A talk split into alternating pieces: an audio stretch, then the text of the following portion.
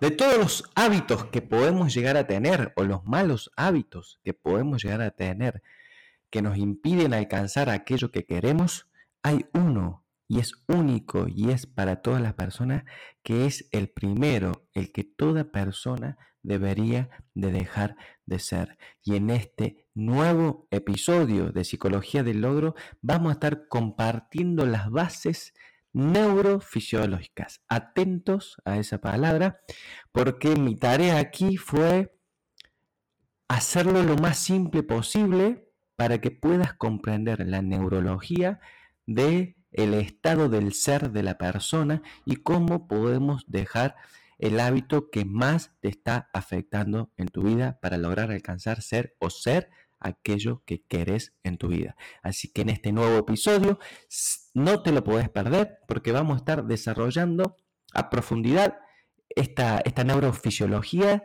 del pensamiento para que puedas llegar a ser aquella persona capaz de crear los resultados que querés en tu vida. Así que no te lo pierdas, no te lo pierdas, llega hasta el final, agarra un anotador y no te pierdas este nuevo episodio de Psicología del Logro. Nos vemos ahí adentro. Chau, chau.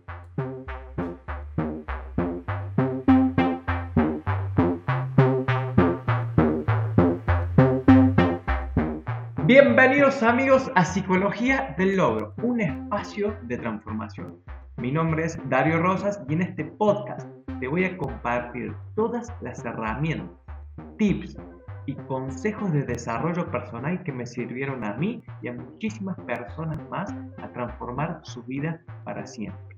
Porque no importa lo que quieras lograr o alcanzar, siempre el primer paso va a ser tu forma de pensar.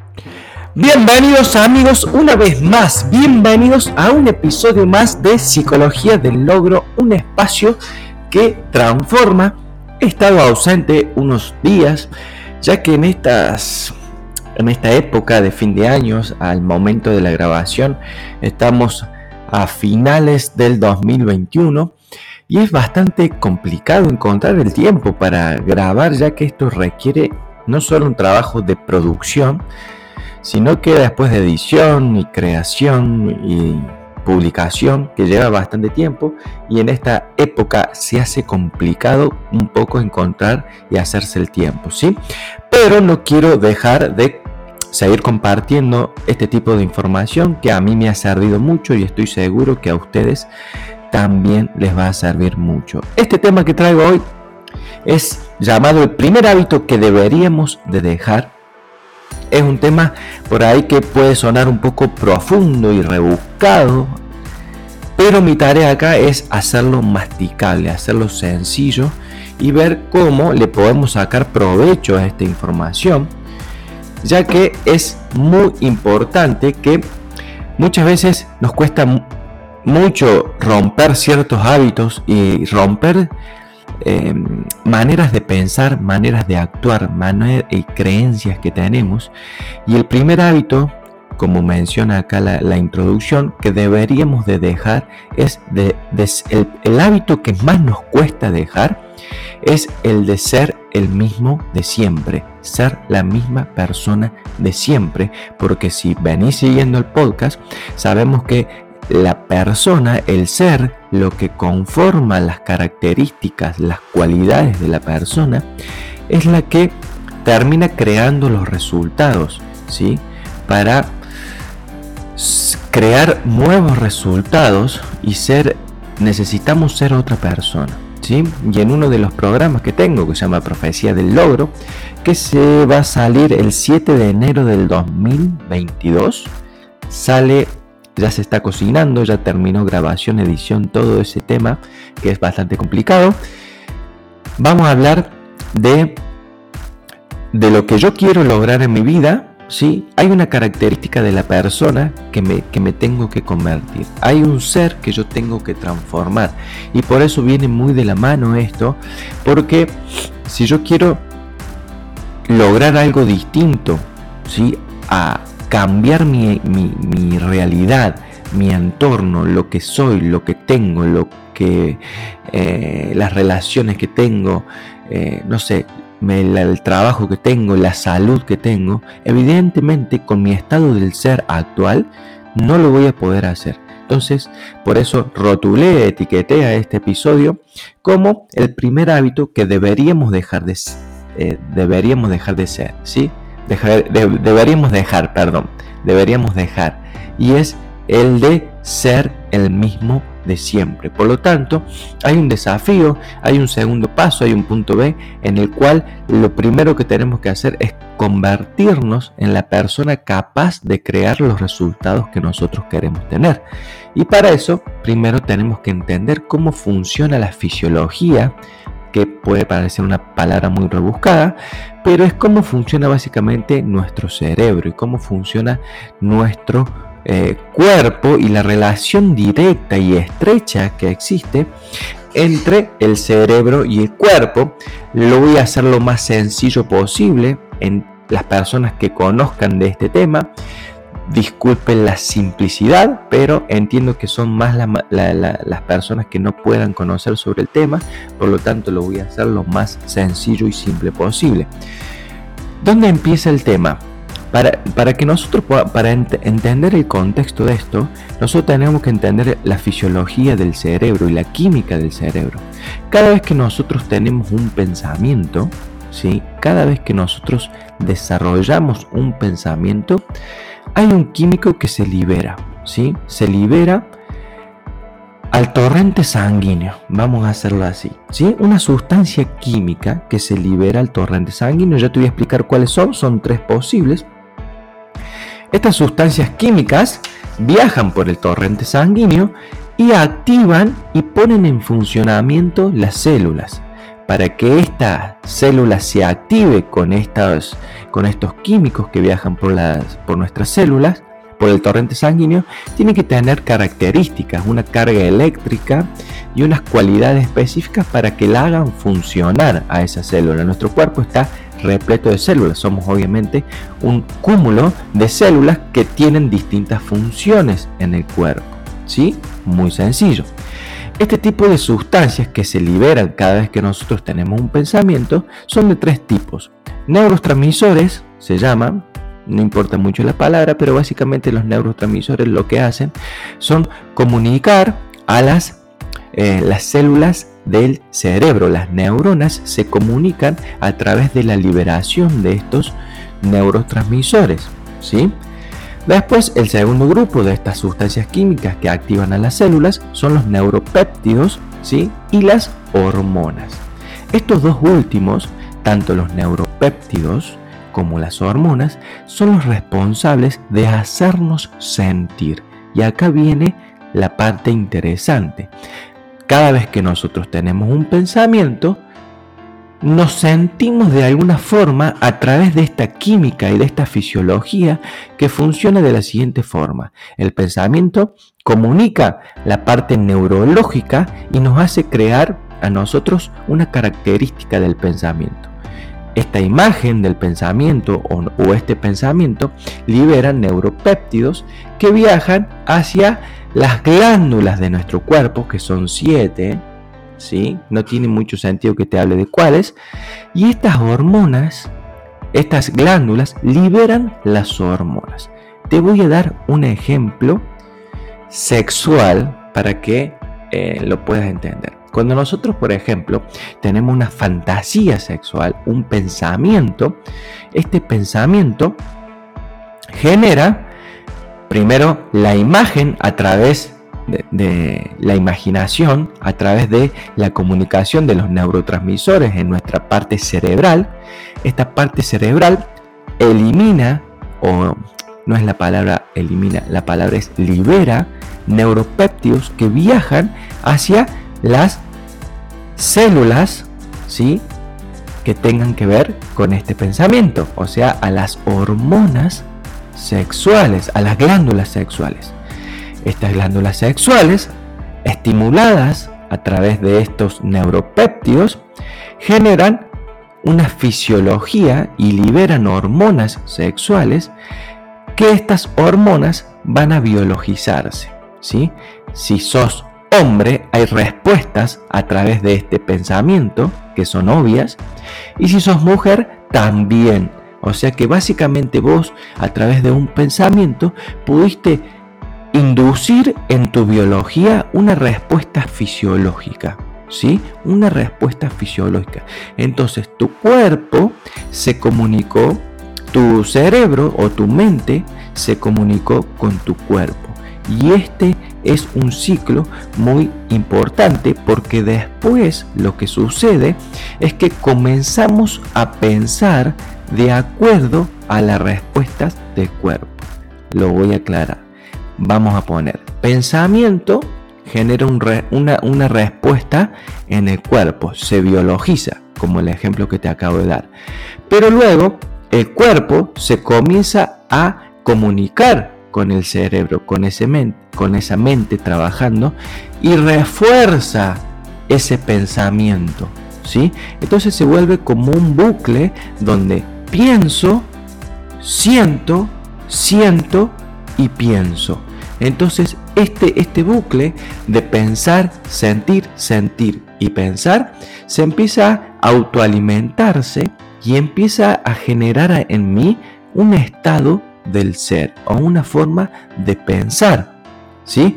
Esta comunicación fluida entre, entre mente y cuerpo, cuerpo y mente, genera en mí un estado del ser. ¿Qué quiere decir? Ciertos pensamientos, ciertos sentimientos. Y si estás siguiendo el podcast, recuerda, eh, recuerda que nosotros actuamos y las acciones que realizamos es de acuerdo a lo que nos sentimos. O sea, nosotros estamos parados desde una emoción.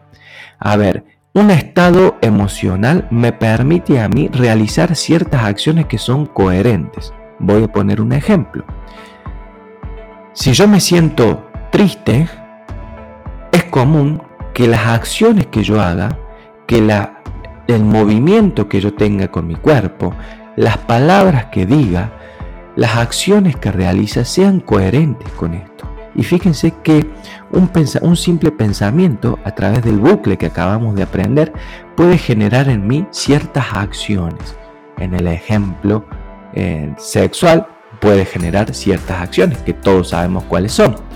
¿Sí? ¿Se entiende eso? Entonces nosotros Fíjense que con un simple pensamiento nos puede condicionar a tal forma de que nosotros decidamos qué acciones tomar o no. Entonces, a través de esto, si a esto lo sostenemos en el tiempo, el cuerpo memoriza ese estado, memoriza ese, ese sentimiento de tal forma que ya al pasar el tiempo no necesitamos ni siquiera pensar. Vamos a mudarnos a otro ejemplo. Por ejemplo, una persona que todo el tiempo se siente eh, culpable. Vamos a hablar de la culpabilidad.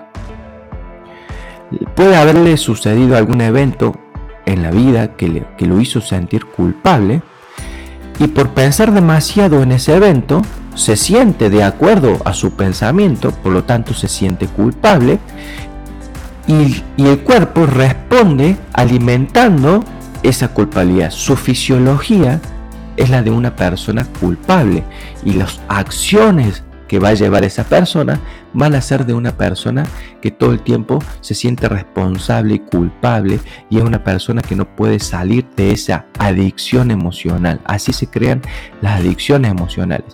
Si a esto lo sostenemos 10, 15, 20, 30 años, el cuerpo memoriza ese estado emocional. Por lo tanto, ya no necesita pensar para sentirse de esa forma, sino que automáticamente con solo un recuerdo, con, con solo em, cualquier situación, lo, lo, hace sentir culpable. ¿sí? Entonces, el problema de esto es que si se sostiene en el tiempo, genera un estado del ser. Y básicamente un estado del ser es una identidad. Creamos una identidad de esa forma culpable. Creamos una identidad de inseguridad. Creamos una identidad de soy celoso. Todo lo que yo diga a partir de yo soy o yo me siento, se ha ido creando a través de estos pensamientos, sentimientos, sentimientos, pensamientos sostenidos en el tiempo. ¿sí? Básicamente creamos nuestra identidad a partir de, cuando, cuando hemos hablado de hasta los 6 años, a partir de lo que nos dijeron los demás, ¿sí? De, en, ese momento de la vida donde nosotros no filtramos la información, ni, ni siquiera la, la enjuiciamos, simplemente la tomamos como verdad. Entonces si nos dijeron vos sos tímido, vos sos inseguro, vos sos una persona celosa, vos sos una persona posesiva, creamos ese estado de identidad. Por lo tanto, nuestros pensamientos reforzados por esa identidad casi condicionada por tu entorno, no casi, condicionada absolutamente por tu entorno, luego va reforzando y va creando lo que se llama un hábito, un hábito de pensar, un hábito de sentir, básicamente lo que creamos es un hábito del ser. Y este estado del ser, que es nuestra persona, que es lo que yo digo cada vez que yo digo yo soy o yo siento o yo estoy, ¿sí? Puede condicionar y limitar cualquier resultado en la persona. ¿Por qué? Porque si yo tengo la identidad de yo soy tímido, ¿sí? Porque mi entorno así me lo verifica y yo navego en ese diálogo interno de yo soy tímido, me siento tímido, respondo tímidamente y si quiero lograr un resultado en mi vida distinto y el cual la timidez es una barrera a superar, si yo no entiendo esto y, nos hacen creer de que esta identidad es eh, de acero, que no la voy a poder cambiar, no voy a poder lograr algún resultado que requiera de, de eliminar este, de esta, esta timidez, por ejemplo. ¿sí? Si yo quiero lograr un resultado, por ejemplo, creo que lo he mencionado en algún momento, pero si yo quiero ser, por ejemplo, artista, ¿sí? Y yo creé esta identidad de timidez, se contraponen, están en polos opuestos. Por lo tanto, como siempre menciono, para lograr algo distinto, diferente y crear una vida diferente, tengo que saber primero qué es lo que quiero y segundo, en quién me tengo que convertir, quién tengo que ser. Y esta es la base fisiológica para modificar eso. ¿sí?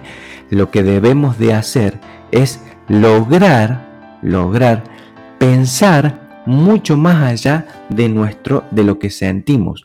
Pensar más allá de cómo nos sentimos. ¿sí? Y ese es el principal eh, herramienta para dejar de ser la misma persona pensar mucho más allá de lo que sentimos, porque el cuerpo constantemente nos está recordando quiénes somos porque nosotros lo hemos memorizado, hemos creado ese, ese circuito neurológico de pensar, sentir, sentir y pensar con tanta, con tanta fortaleza que ya ni siquiera muchas veces necesitamos pensar. Entonces, ir mucho más allá de lo que yo siento a través de eh, lo que pienso, ir mucho más allá de pensar de forma distinta para sentir de forma distinta, romper ese, ese bucle y poder convertirme en otra persona. Y eso juega un papel fundamental, lo que es tan conocido como la visualización. La visualización lo que hace es hacernos a, través del pensamiento, nos hace sentir de una forma distinta.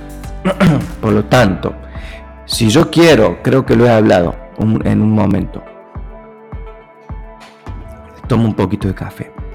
Si yo quiero lograr algo, tengo que empezar a sentir y hacerle sentir a ese cuerpo, pensar y sentir como si ya lo hubiese logrado porque de esa forma yo estoy pensando más allá de lo que siento. Generalmente, si yo quiero ser, por ejemplo, no sé, yo quiero tener una, vamos al tener ahora, si yo quiero tener una casa, si yo quiero tener una casa, el pensamiento newtoniano o el pensamiento común de la gente es primero tengo la casa, después me siento.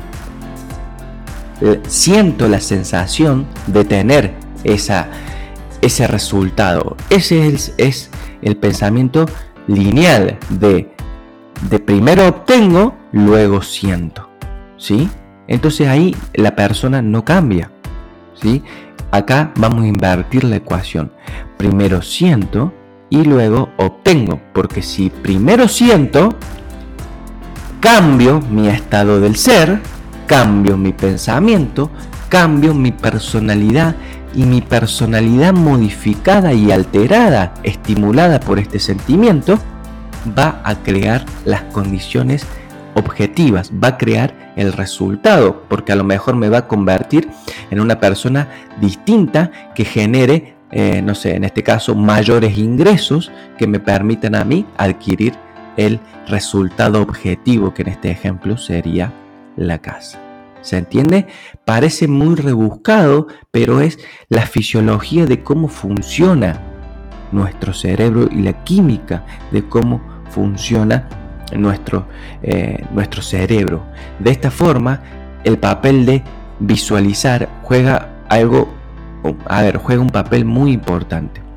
La fórmula de visualizar, qué es lo que vos querés lograr, qué es lo que vos querés tener, qué es lo que vos querés hacer. A partir de eso, crear una imagen tan precisa que desarrolle en mí un sentimiento. Por eso, muchas personas piensan que con solo crear pensamientos y afirmaciones positivas eh, van a lograr los resultados y por, eso mucha gente se frustra porque no involucraron el sentimiento y el sentimiento es el que cambia el ser. El sentimiento es el que programa nuestro subconsciente, que lo he hablado en algunas veces, varias veces, y es el, el sentimiento que modifica la programación del subconsciente y es el subconsciente que empieza a filtrar y, empieza, y empezamos a ver cosas distintas a las que no estábamos viendo. Empezamos a ver oportunidades, empezamos a ver, eh, a conocer gente, empezamos a, a poder ver lo que antes mi estado del ser anterior no me estaba permitiendo ver, no me estaba permitiendo, como que se crean estos escatomas que son como unos filtros donde buscamos coherencia y congruencia entre lo que yo pienso, entre lo que yo siento y, entre lo que veo en mi realidad, en mi entorno. Una vez que modifico el pensamiento con la intensidad suficiente que crea en mí un sentimiento, reprogramo mi subconsciente que está programado básicamente por estímulos emocionales y creo un empiezo a ver conscientemente una realidad distinta a la que me estaba permitiendo ver. Porque acuérdense, no sé si lo he mencionado en algunos de los episodios, que hasta los 35 años hemos creado, tenemos la identidad formada. ¿sí? Entonces, ¿qué quiere decir la identidad formada? Todas mis conductas, mis hábitos, mis hábitos, mis eh, recuerdos asociativos, las habilidades que yo he logrado, ya quedaron programadas. ¿sí? Por lo tanto, por lo tanto, nuestro cuerpo, en ese caso, lo que siente el cuerpo, ah, se han creado estos hábitos que el cuerpo me hace sentir y por lo tanto desencadena en mí un pensamiento. Un ejemplo muy común, vamos a una adicción eh, tóxica, una persona que fuma y que de repente deja de, de fumar, lo que está dejando de hacer es de enviar los químicos del cigarrillo hacia el torrente sanguíneo, el cuerpo memorizado la cantidad de químicos que está acostumbrado a recibir, ¿sí?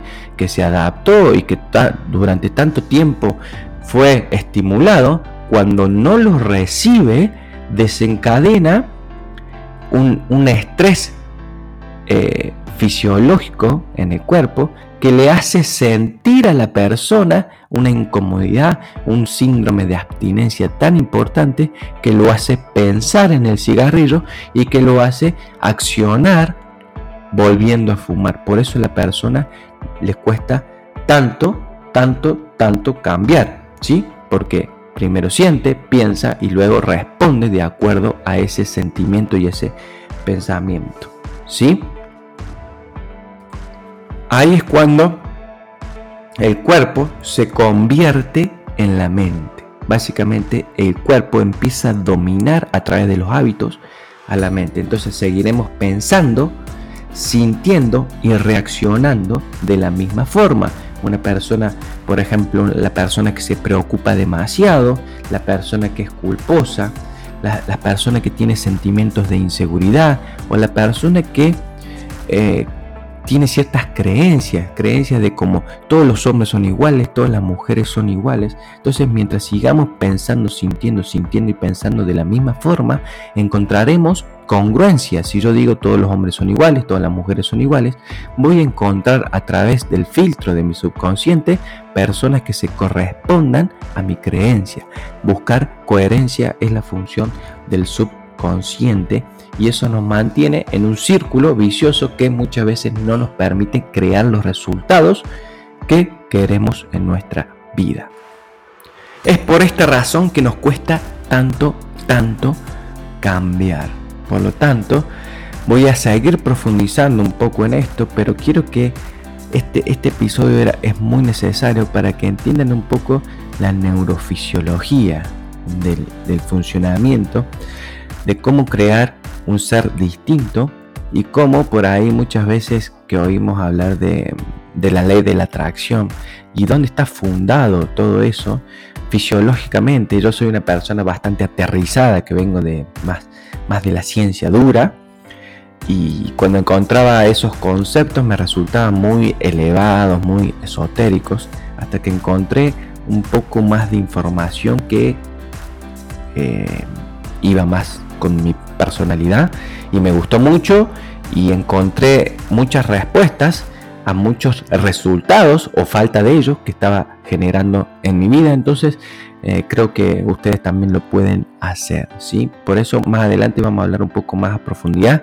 de lo que es eh, cómo generar esta respuesta a través de la visualización y en qué está basado fisiológicamente eh, este estado de de, la visualización, de imaginar y de sentir a través de, ciertas meditaciones el resultado que yo quiero para acercarme y convertirme en esa persona capaz de alcanzarlo, ¿sí? Así que no lo quiero hacer demasiado largo este episodio, e, era como un episodio más pesadito porque hablamos un poco de, fisiología y la química cerebral, pero creo que quedó bastante claro y quedó em, fácil de entender, ¿sí? Si es así, escribime debajo de, este episodio, compartime qué te pareció, cuál es la sugerencia, si te ha pasado en algún momento que empezaste eh, a lo mejor sin darte cuenta a imaginarte algún resultado que lo empezaste a crear y acá está la respuesta de cómo fue que lo hiciste.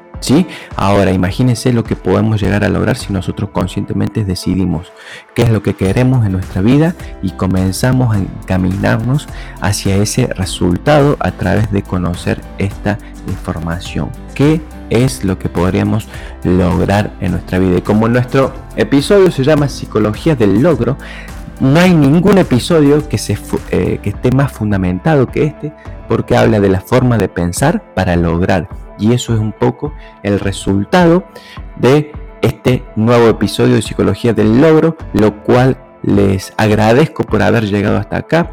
Soy eh, agradecido de poder hacer esto que me gusta y les mando un fuerte saludo. Espero que lo puedan compartir, eh, me puedan escribir y quiero conocer un poco cuál es su, el feedback de cuando reciben esta información, que, si, le si le sirve, si no le sirve, qué le gustaría saber más, conocer más y en qué podríamos profundizar más, porque hay mucho, mucho, mucho más para compartir con ustedes. Así que amigos, les mando un fuerte saludo, espero que les haya servido, les mando un fuerte saludo, los dejo. Chau, chau, chau, chau.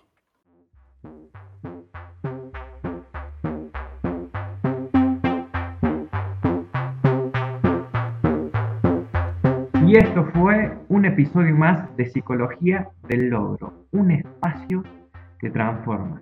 Recuerda que esto es muy importante que lo puedas compartir con las personas que crean que realmente esta información le va a cambiar su vida. Que no importa lo que quieran lograr, no importa lo que quieran tener o alcanzar, siempre el primer paso va a ser su forma de pensar. Hasta luego amigos.